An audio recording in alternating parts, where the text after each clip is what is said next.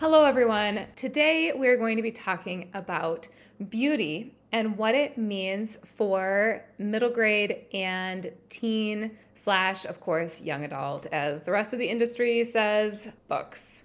I'm Katie. And I'm Karen. And this is Owl's Nest, the podcast, where we talk about all things books, publishing, and writing for the adolescent imagination. Come in and listen. So we have made no secret of the fact that we are looking for books at Owl's Nest that are true, beautiful, and good. And of course, we didn't make up this expression. No, it's pretty used all over common. the place. Used yeah. all over the place. Um, the origins of it, I mean, go back to classical education and the liberal arts, and um, you know, it's it's ancient. But the maybe some people don't really understand. It's worth parsing out. You know, what mm-hmm. exactly do you mean when you say that you are looking for books that are true, beautiful, and good? Aren't those things subjective? Mm-hmm. Some people might might think that they are subjective, and there is, of course, subjectivity to aspects of, um, you know, what is what is beauty, mm-hmm. and and what does that mean? So today we want to talk a little bit about what does it mean when we say that we are looking for books that are beautiful. And I think that it can be tempting to believe that beauty lies in the story itself and only the story itself. For us, of course, that's part of it. Mm-hmm.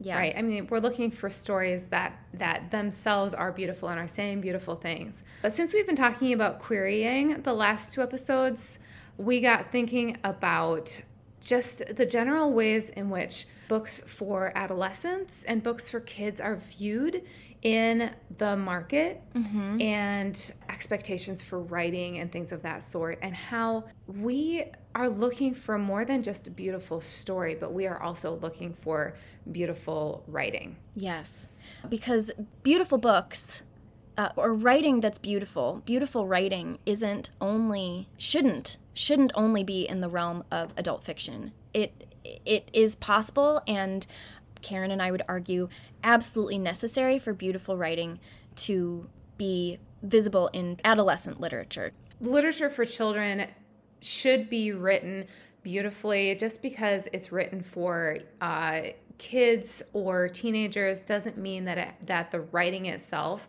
has to be dumbed down or, you know, using using language that is, I know we're going to use this word a lot in the podcast today, and I apologize, using language that is not beautiful or not crafted well. I guess mm-hmm. let's let's kind of get away from just saying beautiful over and over again.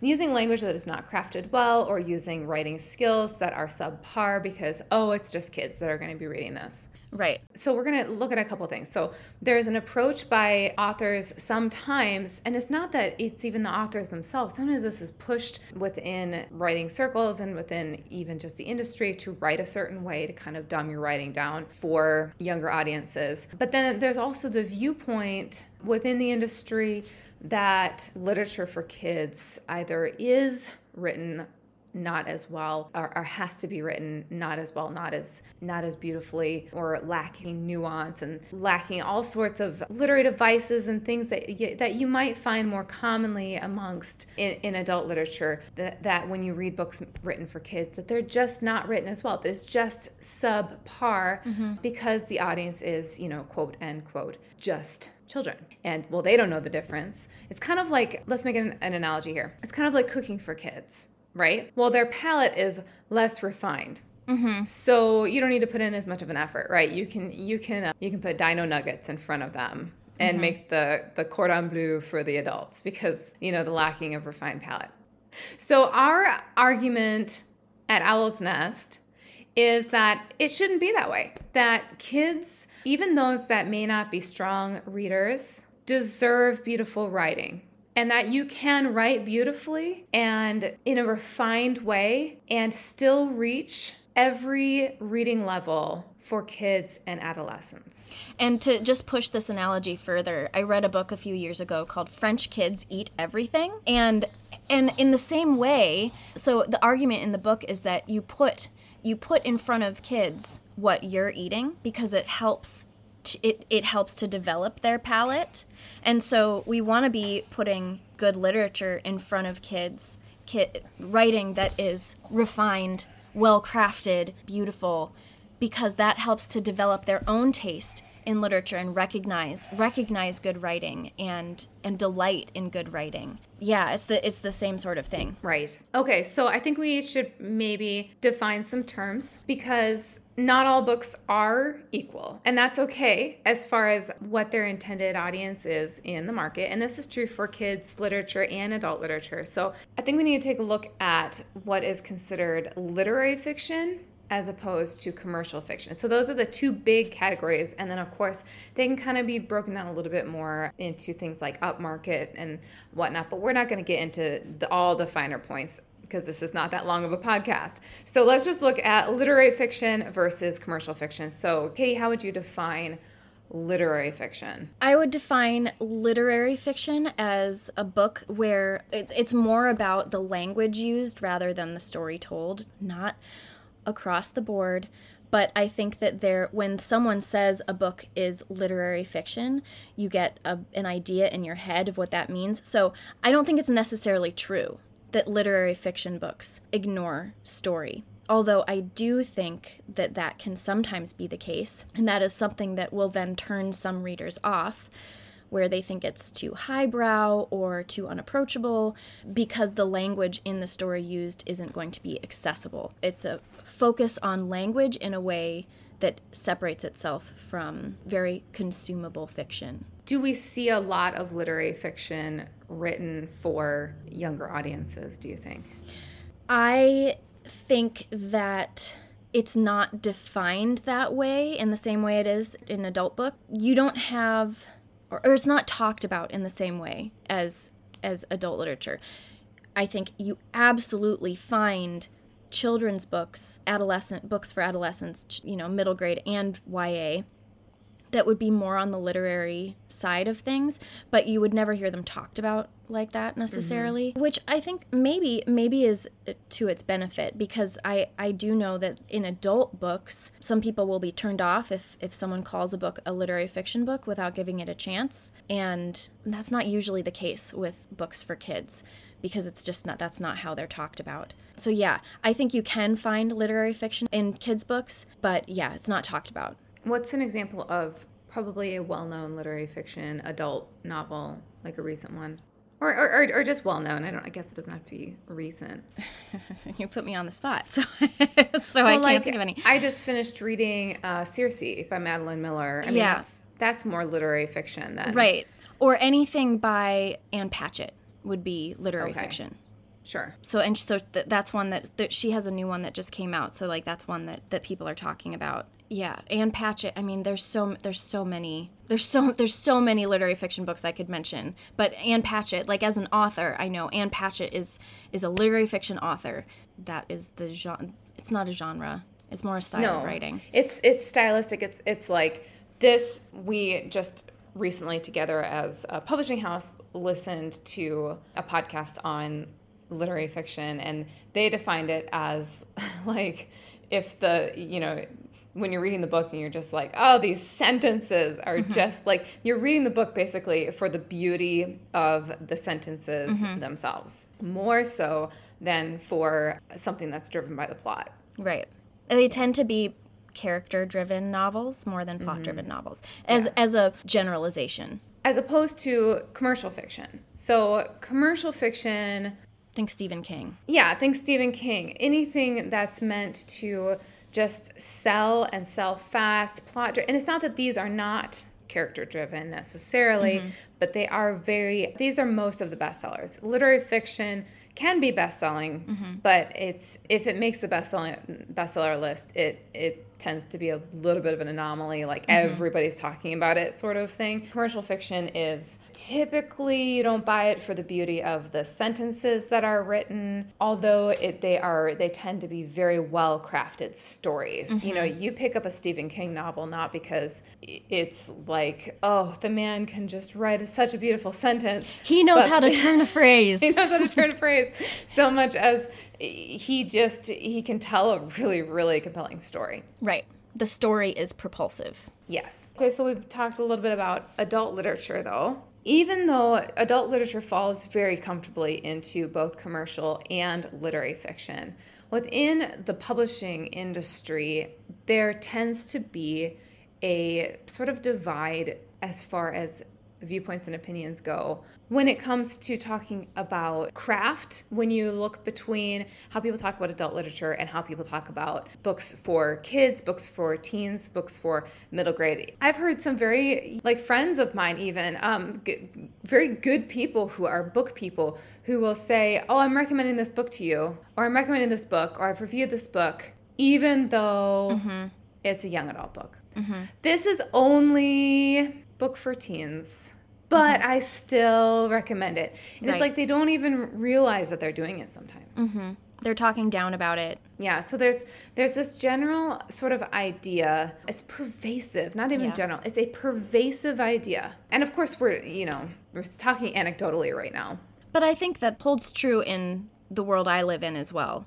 Yes. Or, you know, among the people that I talk to, too. And, and here's actually, I think, part of it. Y A as a publishing category, as an audience publishing category, has exploded, has for so long been kind of the the largest publishing category, audience publishing category for for so long. I don't know if it's been the last decade or so, but it's been a long time. Mm-hmm. That I think it got so commercially driven mm-hmm. that there is this expectation, which has, I think, probably been true, that you don't get literary fiction written mm-hmm. for kids, that if written for kids and teenagers, that if, you know, that Y A is just kind of, and, and we are saying Y A because we're talking about the traditional industry here, that, that books for teens in particular, you just don't go there expecting to find beautiful writing. Right. Do you think that's true? I absolutely think that's true. And and I think that's true for for children's literature as well, for middle grade. I think that, I mean, that's one of the reasons why we started Middle Grade March, why I started Middle Grade March, was to kind of encourage people to pick them up, to sort of prove a point that you could find mm-hmm. beautiful writing in, in books written for younger audiences, like writing that may be more simple, but is equally as lovely. Yes. I think I think that's really where the whole kind of attitude of looking down on books for young people has, has come from the fact that books for teens and for middle graders and, and whatnot exploded so fast, really after the rise in popularity of Harry Potter and Twilight and Hunger Games, you know, that kind of trifecta. Yeah. And it got so, so commercially popular so fast. Mm-hmm. And that's what was selling. But, right, you agree that we can find beautiful literature. And and here's the thing, commercial literature can be beautiful too. It's not a hard line either. So we have commercial literature and we have literary fiction. We can't pretend that there's a hard line between those two. No, it's very fluid. So we want to see, well, we know that there are books that are both beautiful, beautifully written and commercially successful, and that have the potential to be commercially successful, both plot-driven and character-driven. Authors who can turn a beautiful phrase, who can write beautiful sentences and write stories that are propulsive and compelling. These books exist, and they exist within the realm of middle grade, teen, and young adult fiction. And those are the sorts of books that we are looking for at Owl's Nest. Katie, do you have any examples of the sorts of books that I'm talking about, especially within middle grade, books for books for youth that kind of blur that line between commercial and literary fiction that are beautifully written, but that are compelling stories? Yeah, so actually one example, and I don't know if you would agree with this, but this may be where like taste comes in, but I think The Girl Who Drank the Moon is both... No, that, that's what I was thinking of, yeah, too, actually. Beautifully written, compelling, com- very compelling story. And Kelly Barnhill, I was trying to find a quote because she talks exactly about this, and mm-hmm. I couldn't I couldn't find the quote to share, but she talks about how it's really important not to talk down to kids in your writing. You want to engage them and have high expectations of them as they're reading. I was thinking of Kelly Barnhill myself, because she, she writes like a writer of old. Like she kind mm-hmm. of reminds me of C S. Lewis, who, mm-hmm. of course, was writing before we had categories like young adult literature or anything. When you read The Chronicles of Narnia, you're not sitting there thinking, wow, this is written so poorly. Mm-hmm. You know, this is so dumb. Ugh, I'm as an adult, I'm so bored. That's not you. You read The Chronicles of Narnia and you are in awe of the beauty of the language. Yes. That is both simple enough for a child to read, but beautiful enough to captivate an adult reader. Mm-hmm. But the story is also compelling. Mm-hmm.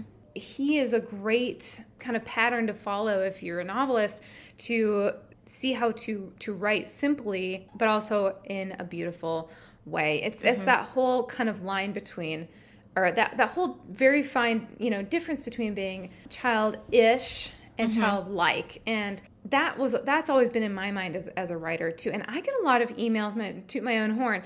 I get a lot of emails from parents who thank me for writing books that are challenging enough for their kids, that for, for essentially the same thing um, just saying about Kelly Barnhill, that are challenging, that I, that I don't dumb down the language for my readers, that, you know, that their kids learn new vocab words in the context of stories and that it's beautiful language while telling you compelling. But I was just patterning my approach after, you know, older writers mm-hmm. who used to do this so well. C S. Lewis, Lloyd Alexander is another great example of a classic writer who used to do this.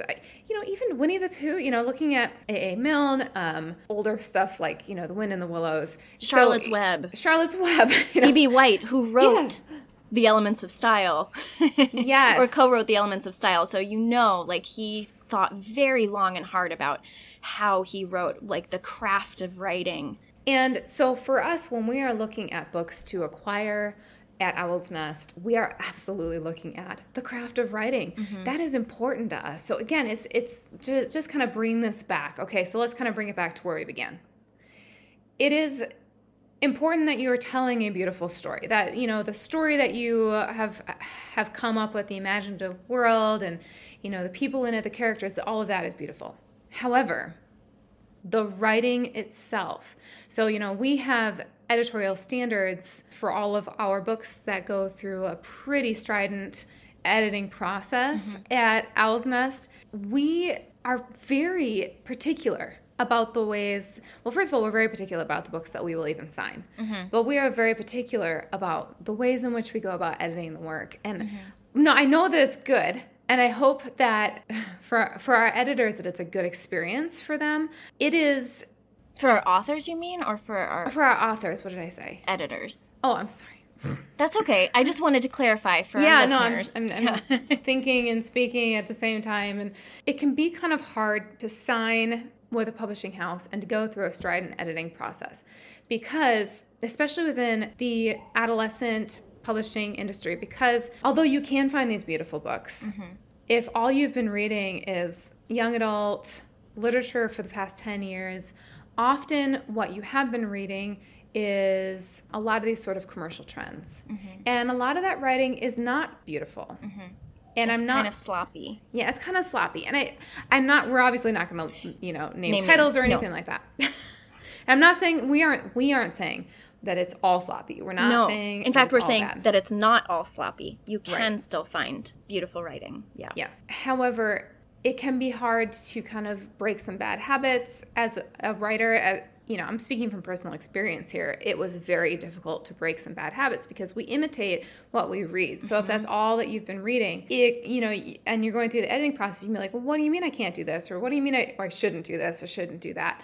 To become a more beautiful writer, mm-hmm. to craft more beautiful sentences, we're not trying to make our authors here at Owl's Nest into literary fiction writers, but we are trying to make them or to help them and to become more beautiful writers. So that's part of the process of editing. Yes. And I'm not trying to say, don't don't hear me saying that, you know, our authors needed all this work when we signed them. They're, no. You know.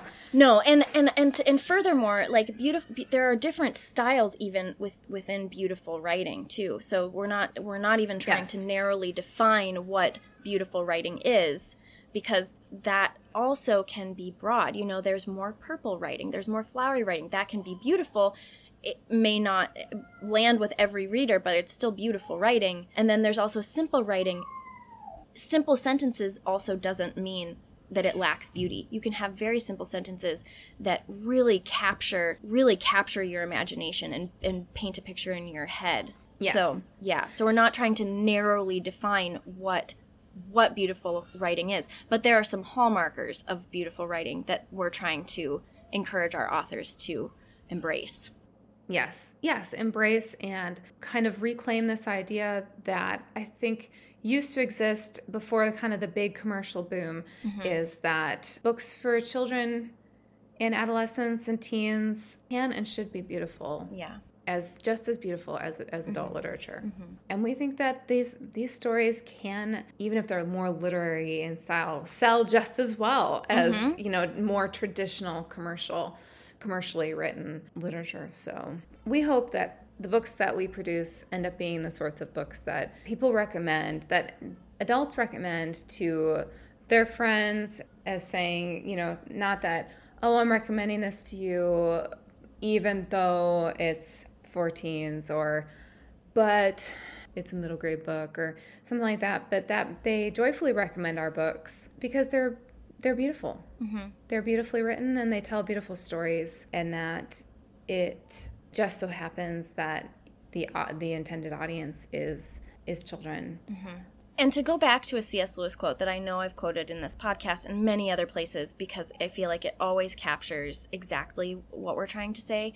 C S. Lewis said, "Children's book that can only be enjoyed by children is not a good children's book indeed." And I feel like that really speaks to the quality of writing, because it mm-hmm. the the kinds of books, the kinds of children's books that adults tend to not enjoy are books that are written poorly.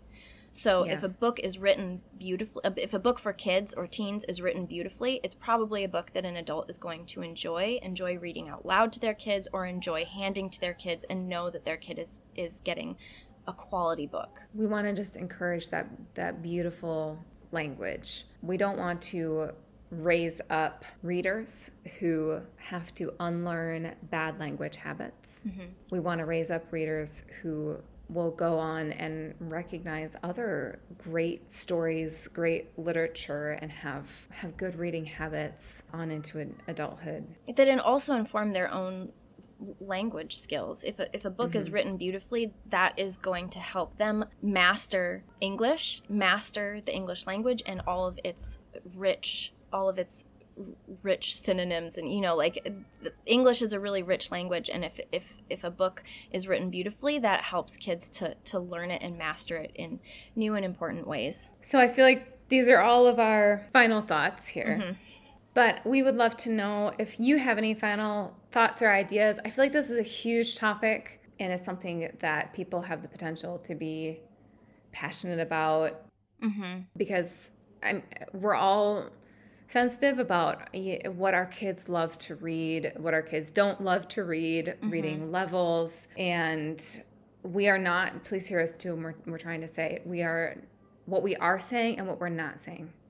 We are not saying that you are failing as a parent or anything like that if you're not putting the classics in front of your kids or anything like that. We're we're not trying to tell you that you have to overwhelm your kids with books that are outside of their reading level or anything like that. Or even that you shouldn't hand kids books that, you know, they're, I, I always, I am sort of of the opinion that kids need, they should just be reading. So mm-hmm. it's not like you have to all like monitor every word in every book that your kid reads and make sure that that book is beautifully written. I sort of feel like just make sure that your kids sometimes, it's sort of like a balanced diet, right? Yes. You can give your kids a package of Starburst sometimes, and they're not, you know, they're not going to be the worse for it. But you also want to hand them a balanced meal as well. So, you know, I'm not going to stop my son Fox from reading Dog Man or Captain Underpants as long as I know he's also reading quality books yeah. as well. As long as I know he's also reading Kate DiCamillo and and other other. really high quality children's literature. So yeah, we're not trying, we're not like throwing shade at any at any parent, right? Handing their kid the next Captain Underpants or whatever, or you know, the equivalent in the in the Y A world. It's all about a balanced diet. Right. And yeah, same. I mean, my kids, all the Captain Underpants, all the... We said we weren't going to list titles, but here we go. Sorry. Oh, yeah. I'm sorry. I mean, there's a... There's I think a, that's kind of well-known, though. Right. I mean, like, there's a place for... I mean, I, I even think probably the author knows that he's not... Yeah. It's not highbrow literature. It's not I mean, highbrow literature. It's not, like, a secret. That's a good example in children's literature of very commercial fiction. And you know what? He's laughing all the way to the bank, so... Yes, he is. He's doing okay. And what we're saying is there's a place for that. If our kids yeah. are reading... That's amazing. All we're saying is that we are advocating for people not to look down on books for middle grade and teen and Y A as being all and only that, as being all and only not beautiful language, all, all and only commercial, and, and that as far as what you can trust as coming out of Owl's Nest is that it will be beautifully written, appropriate to the genre that it is, right? So, like, our upcoming middle grade novel in verse, mm-hmm. Hertz Gets Fused by Suzanne Purvis, is going to be a great example of a beautifully written novel in verse, mm-hmm. which sounds very different than the book that I just released, mm-hmm. Through Owl's Nest, The Queen of Ebenezer. Verges on literary fiction. It does, yeah. It's but that's it's totally different, mm-hmm. you know. And hopefully, if you read that, you find it very beautiful. I feel like I shouldn't say that about my own you're, book. You're allowed but, to say it. I mean, imagine I'm saying that. Okay, because I believe it too. But you know, two very very different books. But hopefully, if you read an Owl's Nest book, you will always find it well written down to the the mechanics of the sentences. And we work, again, as we were saying before, that's all I was trying to say with the editing conversation is we work really hard with our authors as editors to make sure that what we put out is beautiful down to the sentence structures, the metaphors, the similes, all the style, all the do. style of writing, the all style the styles, yeah, all the all the stylistic little bits. Yeah. So we'd love to hear, like, some of your favorite fiction that you feel is it for Y A, teen, and middle grade, some of your favorite beautiful fiction.